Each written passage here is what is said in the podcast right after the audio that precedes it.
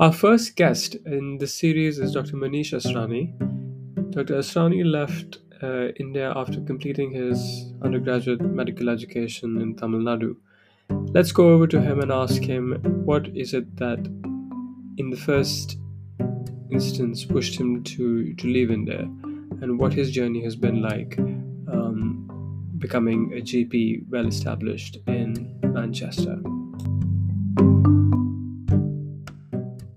Dr. Asrani, good evening. Could you? Good evening, Dr. Sethi. How are you? And thank you so much for agreeing to speak with us today. It's a pleasure. My pleasure. My pleasure. Happy to help you anytime.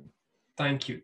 Could you could you start by telling us and our audience? So it's been I think over a decade that you've been following me around. So uh, what was it that first led you to to leave India? And tell us a little bit about your journey over the years. I think for the record, I think people need to know that it's you who followed me around and came to the UK. So a bit of background about me, graduated in India, did my MBBS in Chennai in Sri Ramachandra Medical. Um, and then I decided to move to the UK. I really don't know why the UK, but I knew I didn't want to go to the US because of the way the healthcare system was set up. Um, I'd seen too many people who couldn't afford healthcare and I'd seen people die, and that was very difficult for me to, to, to digest. Um, I knew that the NHS although with its flaws, it doesn't matter whether you can afford it or not, you are provided basic healthcare.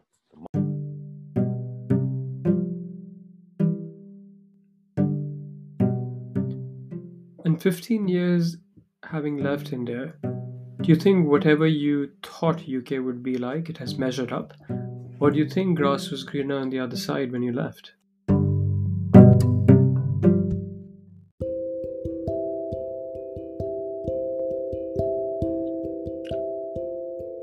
I think the grass has always been on the other side.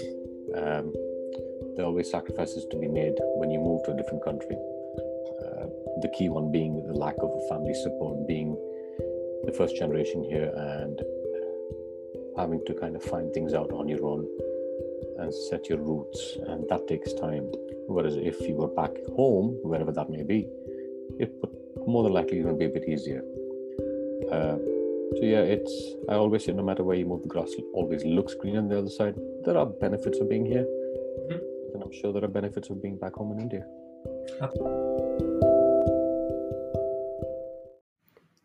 Dr. Asrani had a lovely conversation with us, telling us more about his experience in the UK and what he would advise those who are venturing out today. Do plug into our website and hear the full podcast. I'll leave you with some thoughts that he had on how the COVID pandemic has changed how we perceive the motherland. And do you think this sort of immigrant's guilt, if I can call it that, mm-hmm. has been augmented by the pandemic? And, and do you think it's similar for, I'm sure you have friends and colleagues who've come to the UK from other parts of the world.